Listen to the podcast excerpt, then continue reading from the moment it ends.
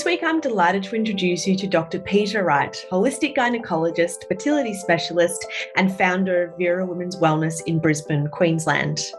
Dr. Wright is deeply committed to the holistic treatment of women's health issues from PCOS and endometriosis to hypothalamic amenorrhea and fertility. It's a level of commitment that absolutely shines through in her voice and the ease in which she can explain very complex processes and conditions. In this interview, Dr. Wright and I discuss the phases of the menstrual cycle as well as the importance of ovulation, which really is the hero of the cycle. She explains how hypothalamic amenorrhea is not a dysfunction, but rather the body's innate and correct response to an environment not conducive to making a baby. Though a healthy menstrual cycle is not just about making babies. Dr. Wright also explains PCOS and how this may sometimes be confused for hypothalamic amenorrhea, but how important it is to be clear on any confusion before the correct and most appropriate treatment strategy can be applied. I can't wait for you to hear this episode with Dr. Wright, and I'd love to know if you'd like to hear from her again on the show. So enjoy this interview.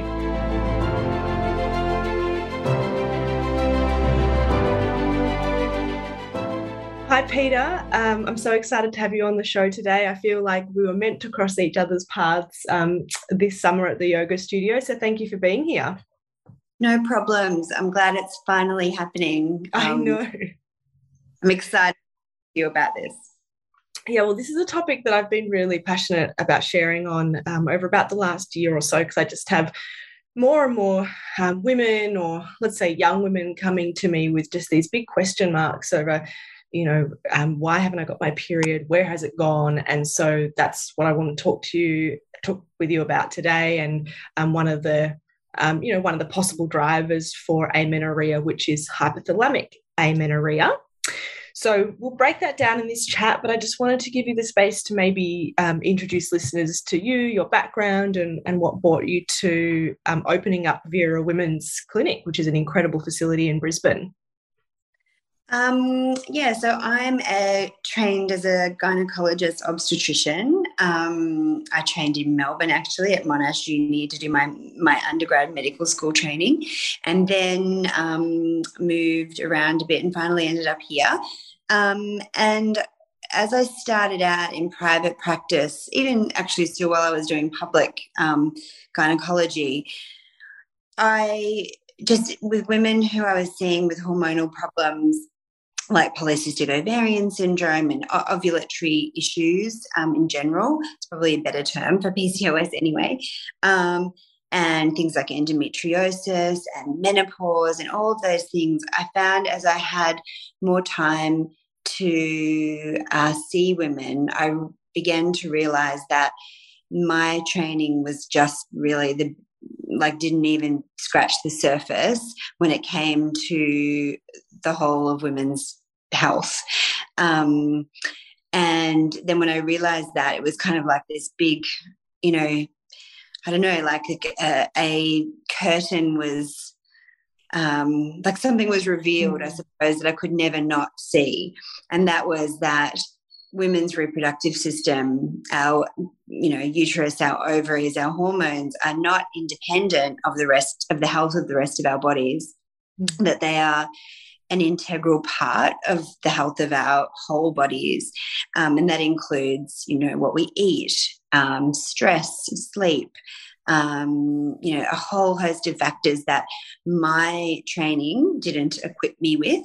Mm. Um, and so I went in search of um, some more teaching and, and helping me to understand how our female bodies were, you know, this this this integrative whole. Um, so I just became more and more obsessed and passionate um, until I um, was seeing patients for long periods of time, always running over because I realized I couldn't go back to seeing women the way I was before, the way I was taught. I couldn't just ask them about their periods and then nothing about the health of the rest of their bodies because it was all so linked. Mm. And if I, if I didn't um, recognize the health of the rest of their bodies and what was going on for them in the rest of their lives. I was missing this huge part of the story. I was unable to get to the root cause and I was doing them a disservice. And I wanted to provide the best care to women that I could. And I was so sick of the way often uh, conventional Western medicine just deals with the problem, symptom, which is often a symptom of an underlying cause and then like fixes the symptom but the underlying root cause is still there. And then women end up with a ho- potentially a whole host of side effects from the drug that we use or the surgery that we use. Um, they have even less understanding of their own bodies and they often feel quite powerless and in the worst cases um, often feel quite traumatized by that kind of care. Mm. so um, yeah so after all of that i decided that i wanted to i did things differently and the kind of pinnacle of doing that was opening my own clinic um, where i could actually provide the adequate time that was needed to hear women's whole stories um, and explore the uh, all of the things that were causing were the root cause of their issues and doing that in an environment that was um, integrated with other women's health practitioners, such as um, really amazing dietitians and nutritionists, physiotherapists for pelvic floor health, um, a psychologist, um, a Chinese medicine and acupuncture specialist. Um, uh, a, a, naturopath um, and like-minded gynecologists who see women as a whole. So mm. I'm thrilled to be where I am at the moment. It's been really exciting and wonderful to be able to pr- create this this space for women. Yeah, it sounds incredible, and I think just hearing your story to me, you know, um, obviously you had to put a bit of a bit of ego aside when you decided that you know your medical degree wasn't enough to equip you to treat women in the way that you wanted like it wasn't the whole picture and i think that takes a lot to sort of put your hand up and acknowledge that you want to learn more and treat slightly differently to the way that you've been taught in a in a, in a medical degree and also a huge blessing for women you know huge blessing to the women of brisbane who have access to that sort of support because i know from working with women who are looking to understand how their body is integrated with their, their reproductive organs and systems and hormones is you know there are roadblocks when they go and see their general practitioner who is you know just looking at a at a, a like you know a, a, solution a symptom resolution rather than looking at the underlying driving cause. And then you know i'm working with my clients trying to do that but it would be so much nicer if there was this cohesive approach with you know the doctor the nutritionist uh, and and or you know the naturopath the tcm the physiotherapist. So I think it's incredible what you've started and, and why I, I so much wanted to, to have you um, on the show. So, hypothalamic amenorrhea is probably the thing that we got start, started talking about straight away um, when I met you a couple of months ago, and the topic of this conversation.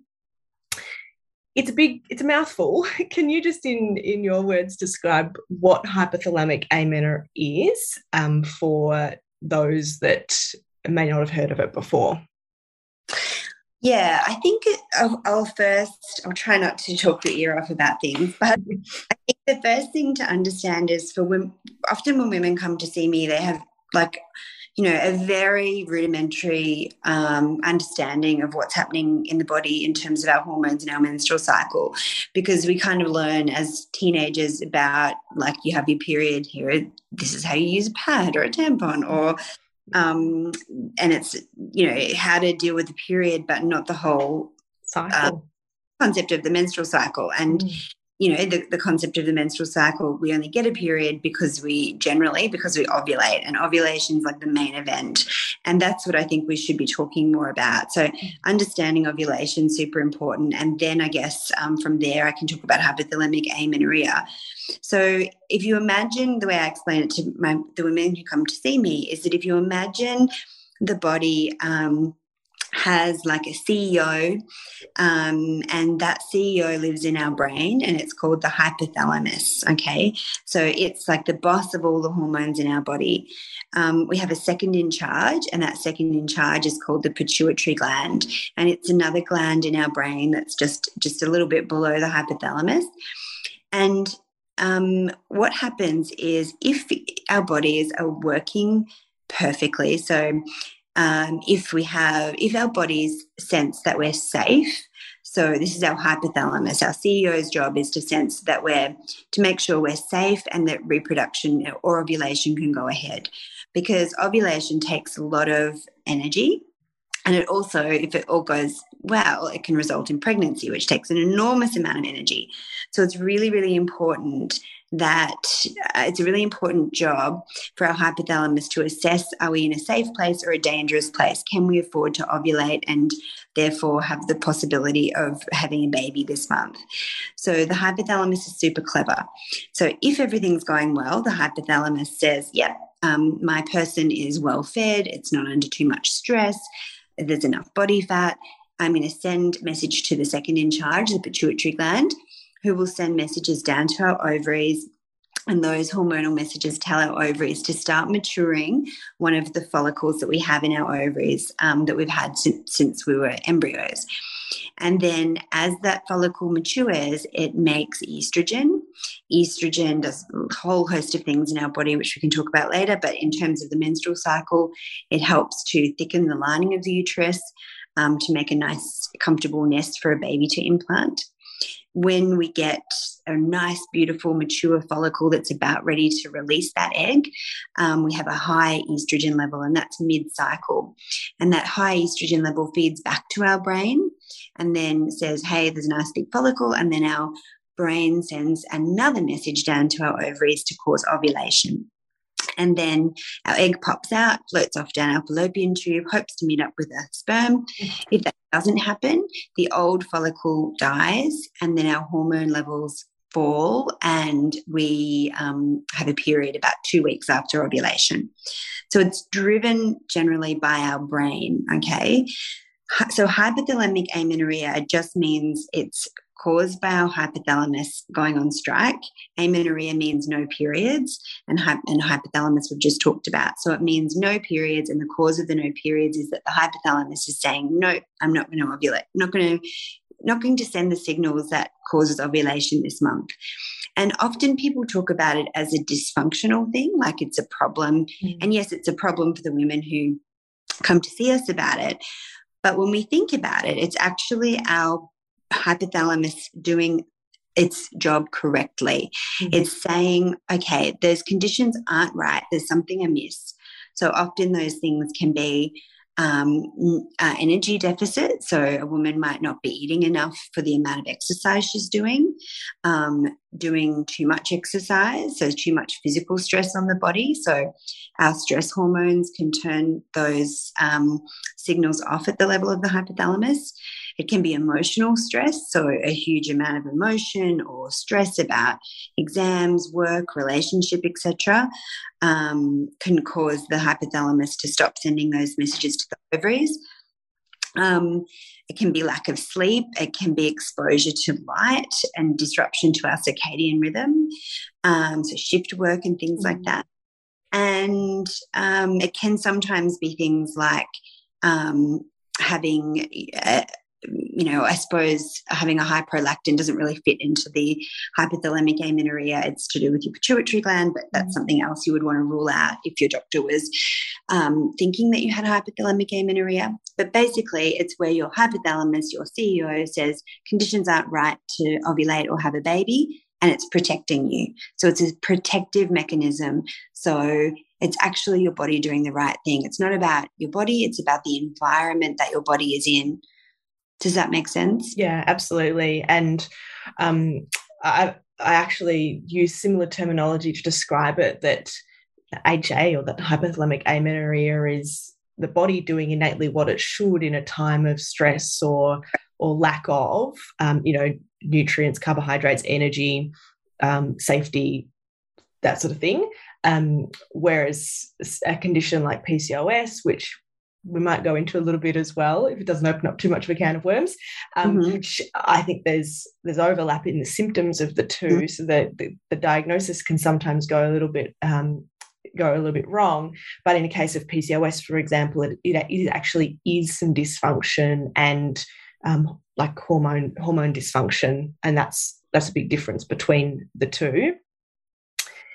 Um, I guess another one of the drivers that I don't know if you come across a lot in clinic, but I do because I uh, I work a lot in lower carbohydrate nutrition, is that and also plant-based nutrition, which can be an, a, a, risk factor or an issue, but people eating too few carbohydrates, and that also having an impact on insulin levels, which can impact that messaging um, to the hypothalamus. Yeah, that's absolutely right. Because the way I've explained it is simplistic, but the mm-hmm. Messages of the not enough food, not enough of the right type of food, it comes from our insulin levels, from another hormone called leptin, and another hormone called ghrelin. Yeah, hard one. Um, so the, they're the that's the way the hypothalamus can get those signals from the body that our nutrition isn't right. And for example, I know so plant based diets are becoming more popular and intermittent fasting and low carb diets as well. And there's a lot of um, research on how they can improve health, in weight loss, etc but most of them have been done on men and women who are postmenopausal. And there's a lot of, like, at least anecdotal evidence in the women that I see that really low carb diets or um, intermittent fasting with a prolonged fasting window. Um, or a, or a keto diet mm. can have an adverse effect on um, women's menstrual cycles because we do need um, some carbs and we do need fat in our bodies because it's a um, you know we, we need that especially if we're going to be getting pregnant and if we don't have that those signals and especially even body fat um, is something that will turn off the the menstrual cycle as well and women don't understand this especially when i see a lot of women who come and they're doing say figure competitions and they're really mm. restricting their their their diets and their calories and they're trying to get this super low body fat but most women and it's different for everybody it's you know everyone has a unique uh, situation but many women who have a body fat percentage less than 20% will have ovulatory dysfunction. So um, that hypothalamus hypothalamic ovarian axis will be disturbed. Mm, 20% okay. Um, and you've just you know you just you just touched on an, a number of things that I often see women coming into clinic doing, you know, intermittent fasting without necessarily it being a prescription that I've made, a very low carbohydrate or ketogenic diet, and um, and then similarly, I, I have clients who perhaps are doing those things. Oh, actually, not not quite doing those things yet, but I have clients who come in and they've been told by their doctor that they have polycystic ovarian syndrome, and that's the reason why they have an, an absent menstrual cycle. But mm. um, when I look at these women and their histories, I'm seeing eating disorder, I'm, I'm seeing a lot of exercise, uh, I'm not seeing signs of testosterone dominance in their bloods. And you know, then we've got to do more digging. And I'll get to the point here. And the point is that you know that intermittent fasting or that ketogenic diet, that low carbohydrate approach might actually be helpful in some cases of amenorrhea where perhaps it's driven by testosterone um, dominance, um, like a classic case of PCOS. Um, which means we've got to get the diagnosis really clear before we can start using sort of holistic treatments to to treat the the lack of of period. So, in hypothalamic amenorrhea, firstly, what are the risk factors, and then what would you be looking for to help make a diagnosis of that as being a cause of a lack of ovulation and menstrual cycle? Yes, that's a really good um, question. So, first of all, I find that the way that we need to start thinking about this is is when women are presenting with irregular or missing periods that we need to instead of first of all going for okay this is pcos which i feel like often gps are much happier to diagnose um, and often incorrectly um, is we need to just say okay this woman has ovulatory dysfunction so there's a problem with ovulation and we need to then figure out what is the driver of that and that might be PCOS, it might be hypothalamic amenorrhea. But even if it is that classic PCOS, what is the cause of that mm. picture? And looking at the root cause, because I think too often, um, at least, you know, for the vast majority of women who get diagnosed with that, mm. they just get told this is what you have, and mm. the the pill, which, as we both know, it doesn't fix anything. It just no. gives end period and then women think everything's okay and they've had no chance to address the underlying issue or get their um, the answers that they needed to understand their bodies mm. so the first thing i would be doing i guess risk factors for hypothalamic amenorrhea are definitely women with an eating disorder. So, um, ca- calorie restriction is one of the most, you know, likely ones. Um, so, anorexia or bulimia, um, uh, over exercise for sure. Um, even just a mindset of and, and, and even not just a, a disorder, but even orthorexia or just a real focus on restricted eating or clean eating. Um, like I said, the typical person might be someone who's feels fit and healthy and well and is eating um, irregularly, but is training a lot and trying to have a lower body fat percentage than what is healthy for us as if we want to have a, our reproductive system to be working. Um, so all of those things are risk risk factors. The things that I would be doing as a first thing are looking for um, in terms of differentiating between mm. PCOS and HA. I think the first thing is to say, okay, well, what do you need for a diagnosis of PCOS? And that is because the thing, so I just might talk about that quickly. Yeah, yeah. But that requires at least, according to the Rotterdam criteria, so you need to have two out of three of the following things one, irregular or missing periods, two, um, evidence of polycystic ovaries on ultrasound. And often that's really confusing for women because they think they've got ovarian cysts, but really it's just baby follicles that haven't been stimulated correctly to grow into mature follicles and hence ovulate. Okay. Mm. And three, evidence of high testosterone, either clinically, so with symptoms like um, bad acne or um, facial hair or male pattern um, hair loss, even. Um, and you need to have two out of three of those things. I think the trouble with them overdiagnosis or misdiagnosis is that there's another line at the end of that, which is, and the exclusion of other conditions. Okay. So I would always be saying, because someone with hypothalamic amenorrhea could have the appearance of polycystic ovaries because that is one of the least sensitive markers because it can also be a, a marker of um, of a developing um, brain ovary axis. So about 70% of young women will have that appearance on their ovaries of their ovaries on ultrasound um, if they're within that eight years of getting their first period, and that's a normal sign. So it's not a very specific marker. Um, women who've been on the pill and just come off it, they might have that picture as well. So if you've gone with no periods and you've got that on ultrasound, even if you have no testo- no signs of high testosterone, this is where many of those women are getting that diagnosis of PCOS. Mm. And then with the assumption that most PCOS is due to high insulin, getting told to do more exercise mm. and, and eat do, less.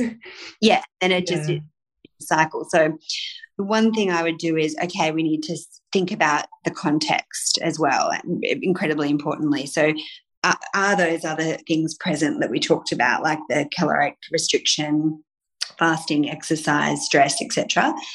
I would then do an ultrasound. Um, I would be looking at, sorry, I'd be looking at body fat um, percentage or uh, weight, although that's not always um, incredibly helpful. So women can have a normal BMI and still have hypothalamic amenorrhea, and I think that that's a myth that should be dis- dispelled. You're doing um, it now.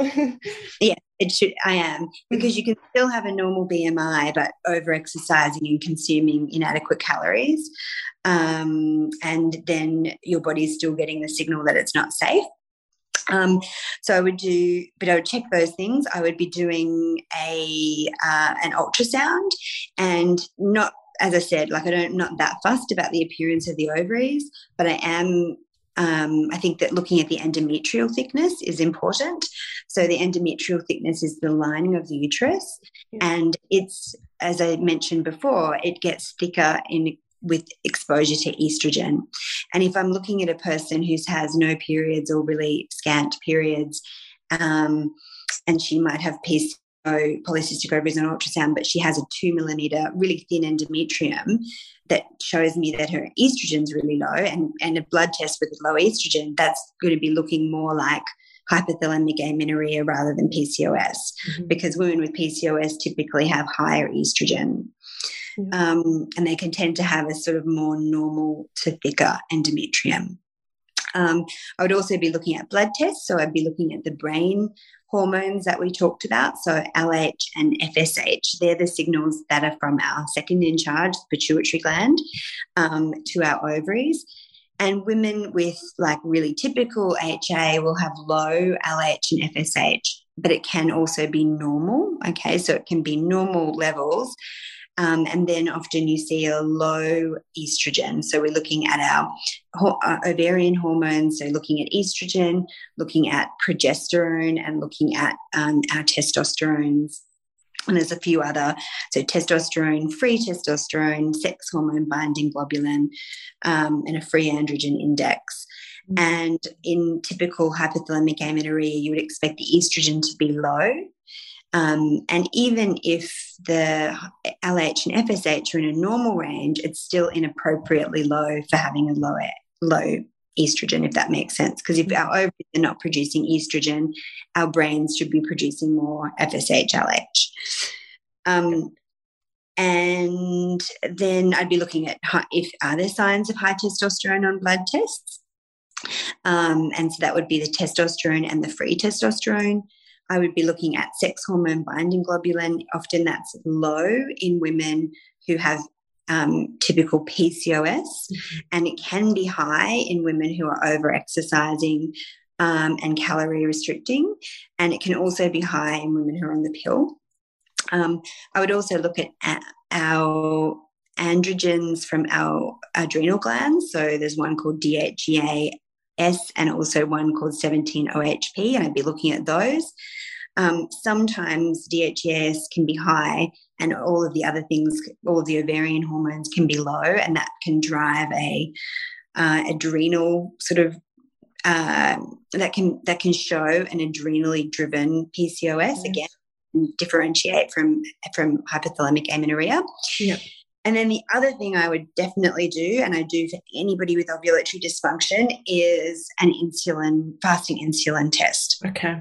Because that's looking for insulin resistance, which is in typical PCOS, um, you know, about 80% of the time it, it's the, often the driver for that um, PCOS picture. And so if I've got someone who has a low insulin, low fasting insulin, low normal um, LH, FSH, low estradiol, thin endometrium, and then all of those other um, signs on history, that would be mm-hmm. more in keeping with hypothalamic amenorrhea. Mm-hmm. And then prescription is very different to uh, you know caloric restriction and more exercise. It's completely the opposite. Yeah, it absolutely is. Now, a lot of those tests you mentioned were blood tests, mm-hmm. um, you know, of course, aside from the ultrasound. Um, do you usually use only um, bloods to assess hormones? I'm just interested because so many different thoughts on doing, you know, dried urine versus salivary for things like progesterone and estrogen and DHEA. So I'm just interested to know whether you're quite happy using serum or if you sometimes use other techniques for measuring those hormones. No, I normally use serum because the um, but of course, it has to be timed. I mean, it's yeah. important really only if you're looking for progesterone. So, I guess the one thing that I didn't say when I was talking about the menstrual cycle was after you release your egg, then the old follicle makes progesterone. And so the only way you make progesterone is by ovulating.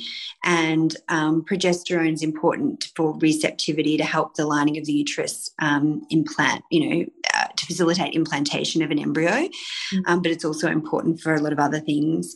Um, and if you're not ovulating, you're not making progesterone, and that can be for what from whatever cause. But to test to see if you're ovulating, obviously you want to timed test. So that's usually seven days. You usually have to have a cycle. And so then you would do it seven days before your predicted cycle time.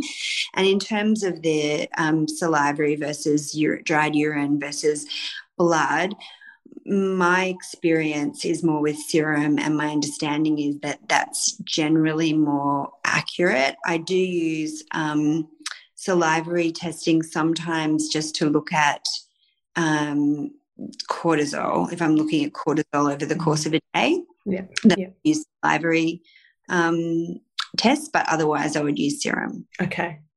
Now, one of the other questions, and I don't know if you're going to be going to be able to answer this because it's not so, not so much a technical one, but one of the one of the things that can be really challenging for women, unless they're seeing like an incredible holistic doctor like you, is that in order to get access to this testing, um, well, they can't. They can't access this testing via their general practitioner. Um, even though they might be working with me, the nutritionist who's suggesting, you know, you know, please have FSH and LH assessed, get your fasting insulin, you know, get all those hormones. There can be roadblocks because the general practitioner does not see the need for that testing to be done. Um, and I need to find a doctor who will do, who will help them. They need yeah. to go in a doctor and say, my period's missing or irregular. I've got ovulatory dysfunction. I want to know why, and um, these are the tests that I need to that I want to have done. If the doctor doesn't recommend that, I mean, most GPs would would would recommend a hormone profile at the very least.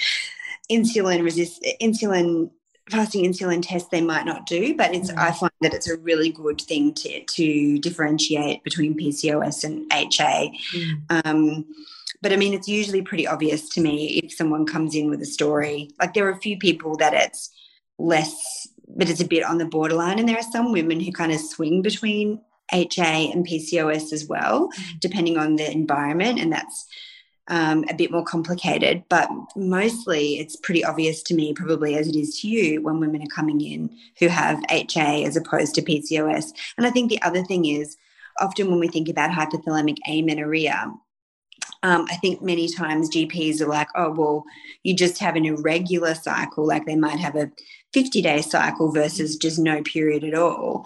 But it's a continuum. It's like your, it's like your brain is um, becoming, it's sort of kind of shutting down. Often it doesn't shut down all of a sudden, and you, it's, you know, you have no period, but it can still be um, it can still show up as really prolonged cycles as well as just no period for six months. Yeah, and anyway.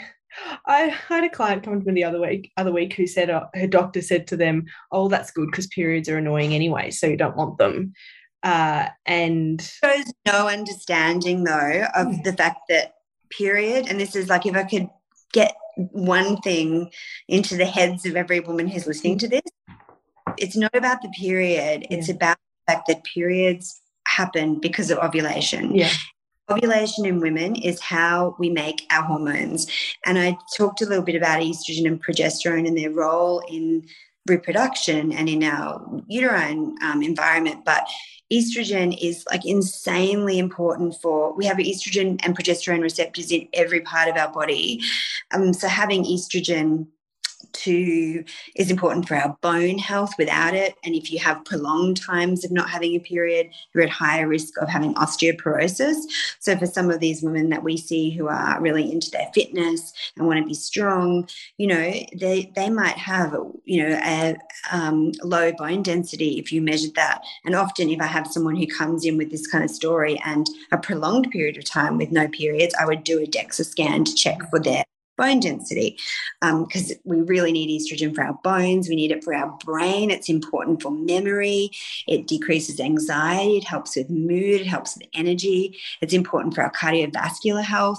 Often, women who've had no periods and low estradiol will come in and have a high cholesterol because e- having no estrogen um, increases our cholesterol. It's not good for our vascular health.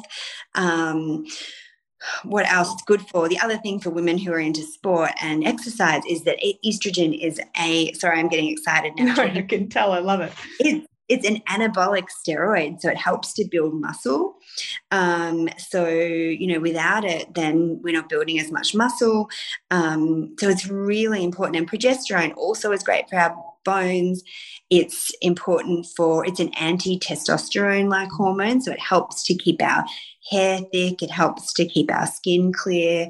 It helps with anxiety. So it um, increases something in our brain called GABA, which is released when we drink a glass of wine, for example, mm-hmm. but it's healthier. Um, so it's anti-anxiety. It helps us sleep.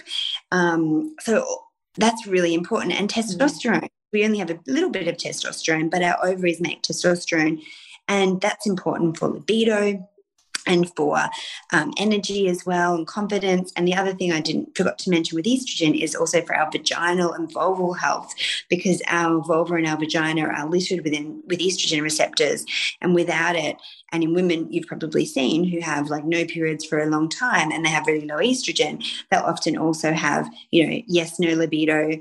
Um, but also painful sex because um, it can cause like vaginal atrophy, a bit like what happens postmenopausally when women have no estrogen. So the the comment about periods are annoying just really gets me because our because we ovulate and that makes our hormones, which is not only a sign of health. So if we're having a regular period, it shows that you know that fertility is a sign of our underlying health but it's also health giving in all of those benefits of all of those amazing hormones. Yeah, I think if um, you know, we've obviously got we often have people looking for that that silver bullet, right? Like that mm-hmm. one thing that will help them to feel better and more like themselves. And I think for a lot of people listening, they'll be realizing, oh my God, you know, I've got these hormones within me that innately have the capacity to help me to feel less anxious, feel better, and have more energy, be able to build the muscle. And so I think how you've just described it is a really great way of just honing in on the fact that our female reproductive hormones are so much more than just trying to make a baby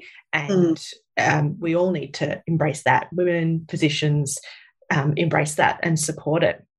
So, Absolutely. And you can also train around your menstrual cycle if you know about that as well. So, like, I think if you're one of these women who are an athlete or you're losing your period because of that, it's important that you have people in your team that understand that you're not just a small man, that our physiology is different, that we require um, different nutrition advice and we require different training according to different parts of our cycle.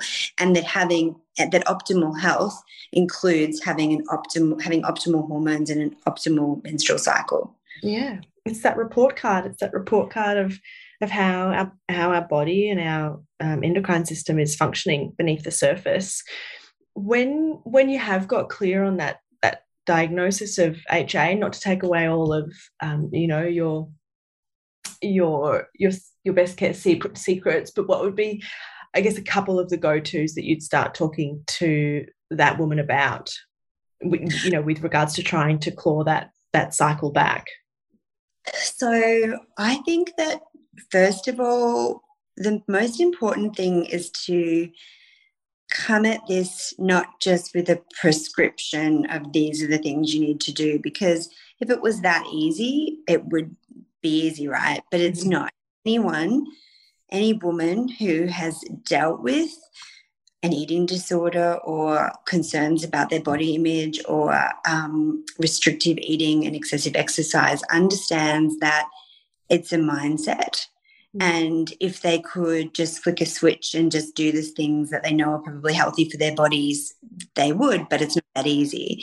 And oftentimes there might be underlying traumas, there might be underlying beliefs about themselves um, and their body that are in deep and ingrained and they can't just have like okay you got to eat this many if i told someone just without that understanding, without that empathy, without support, okay, you've got to eat 2,000 calories a day and you've got to stop going to CrossFit six days a week. Mm. They basically want to punch me in the face yeah. or feel like incredibly anxious. Like that is a really scary thing to say to someone who might be in that restricted eating mindset. You're so right. Yeah. I think that it's incredibly important if you're a health practitioner or if you're seeing somebody, um, that you pick somebody who is really understands that. So, first of all, I would approach it really gently. I would explain what's happening in their bodies. I would explain that their bodies are actually doing the right thing for the environment that, that, that they're in. I would explain that it doesn't, that their bodies need to have, I kind of talk about it like the brakes are on their hypothalamus and you need to take some of those brakes off. And oftentimes it might be, you know, calorie restriction, you know, could be low carb, could be keto, could be fasting, could be the excessive exercising, then stress, then like like there's could be a few things. Mm. Often they're also women who might have been on the pill for heaps of years, and so there's actually their their reproductive system is still developing as well. So that's thrown in there. Yeah. Um, there's quite a lot of things, and so I would be saying, look, if it was as easy as just eat more calories, do less exercise, um, everyone would be fine but I would make sure that they have adequate support around them to help them with the mental aspects of that. So, first of all, engaging uh, their their team if they're an elite athlete or they've got a you know a trainer or a dietitian already. Um, a psychologist for some women is really really important. I would then talk about you know a general guide with how with how much they need to eat. Um, so most women regardless of how tall they are, need at least 2,000 calories a day. And it will increase depending on how tall you are and how much exercise you do. Yeah. And I think that shocks a lot of women because they think that it's much less than that. So. I would first of all talk to them about that. There's a really great book that I always recommend to people to women called um, "No Period Now What." It's oh, really by Nicola Rinaldi, um, and it's really comprehensive. It goes through a lot of the stuff we've talked about. And it also is very mindful about the mind spirit piece as well. Um, and it's got a lot of women, other women's stories in it, so you don't feel alone. Mm-hmm. Um, I would then talk about cutting back on exercise. So I would be normally saying reducing HIIT training and strenuous exercise and focus on gentle exercise like walking or yoga. Um, I would be talking about meditation and other ways to reduce the the sympathetic nervous system and reduce our cortisol. So, doing breath work, mindfulness, meditation, getting enough sleep. Um, and then, if these women are working with a dietitian or a nutritionist already, um, to to talk to their that person about being on the same page. If they're not, sometimes getting um, then linked in with a dietitian or a nutritionist who can help them to to support them on changing their diet and help them to understand what their body needs um, as well as a psychologist or an exercise physiologist as well can be really helpful in that kind of reducing the stress of exercise and supporting them on that. And i always say this is not a forever thing. You'll be able to do your HIIT training or your marathon training or whatever again, but you need to give your body a chance to get back into balance and feel safe. Mm. And then once it's got there, then you can introduce things more slowly. And it's almost like getting your body to learn to trust you, mm. that it can trust you again. And if you're then marathon training, but you're eating adequately, um, and your cycle has returned and your weight has returned, then then you'll you may still be able to do the exercise that you were doing before, but not have your cycle disappear. And if it disappears then you know something's wrong and you need to you need to tweak it right? Yeah. you use it as a sign a biomarker. Yeah.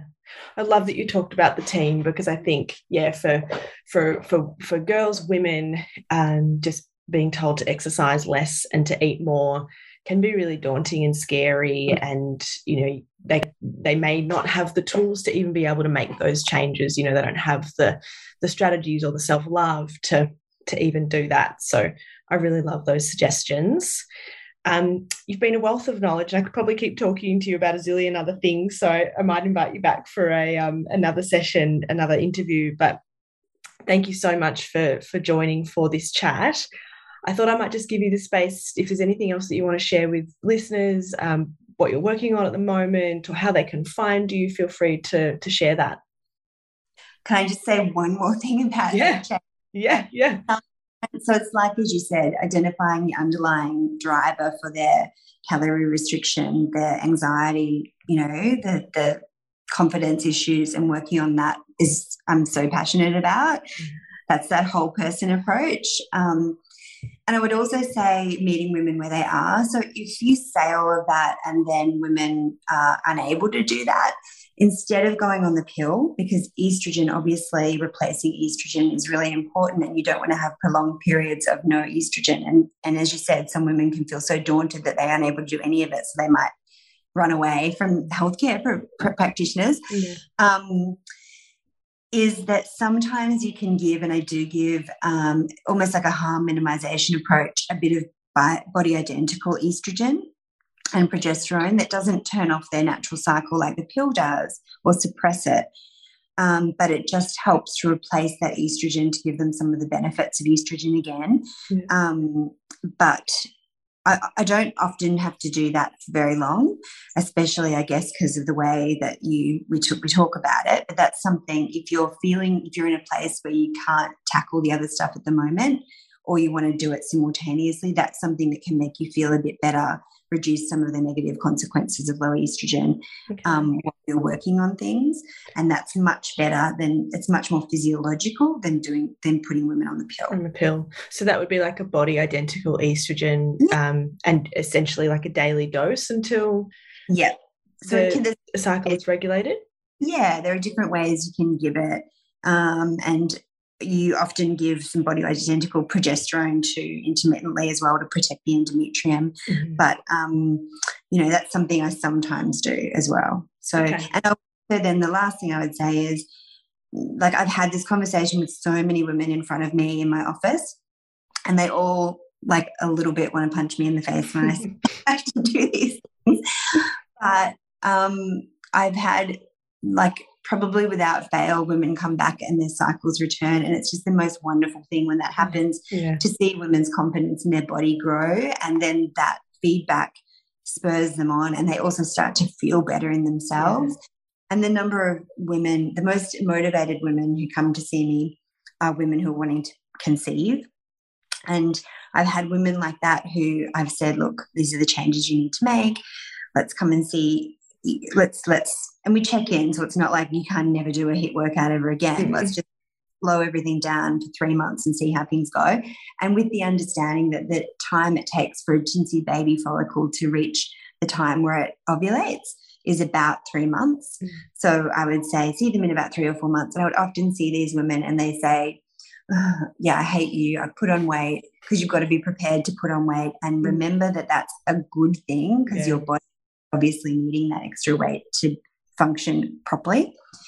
Um, and they come and they're like, and I haven't got a period. So obviously it's not working. And I'm just so frustrated and we do an ultrasound and i think that's you can do bloods you can do an ultrasound and like so more times than i can count i've had women jump up on the bed to find like either one we're looking at a beautiful uterus with a beautiful thick lining and a beautiful ovarian follicle that looks like they're just or about to ovulate mm. and that's awesome like that's just the best thing for women to be able to then see their bodies working yeah. in real time or a few times they've um, had like a little tiny pregnancy sac. The reason they haven't got their period wow. is because they're ovulated and they're pregnant. Wow.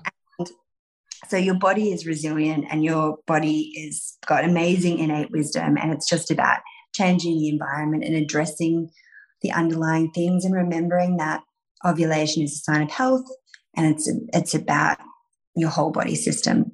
Mm. Um, I'm working on tons of things, too many to talk about. that is um, Vera uh, women's wellness.com.au. I'm going to actually have a, um, a course on the website probably in the next month, and it's called mm-hmm. Unlocking the Power of Your Cycle. And it's like a course and an audio book, and it's all about the cycle, all about everything that I've talked about, and having uh, the importance of having a health, healthy hormones and a healthy menstrual cycle. Amazing. If that's um, it may not be quite live yet when this episode goes to air, but I'll absolutely link to it in the show notes so people can go there and keep an eye out from it um, when they can access um, that course. But incredible talking to you. Thank you so much, Peta. I know you've got a really full schedule, so thank you very much for being here, and um, I hope to talk to you again soon. No problem. I'm happy that I've got the opportunity to talk about it. It's my passion. Thank you.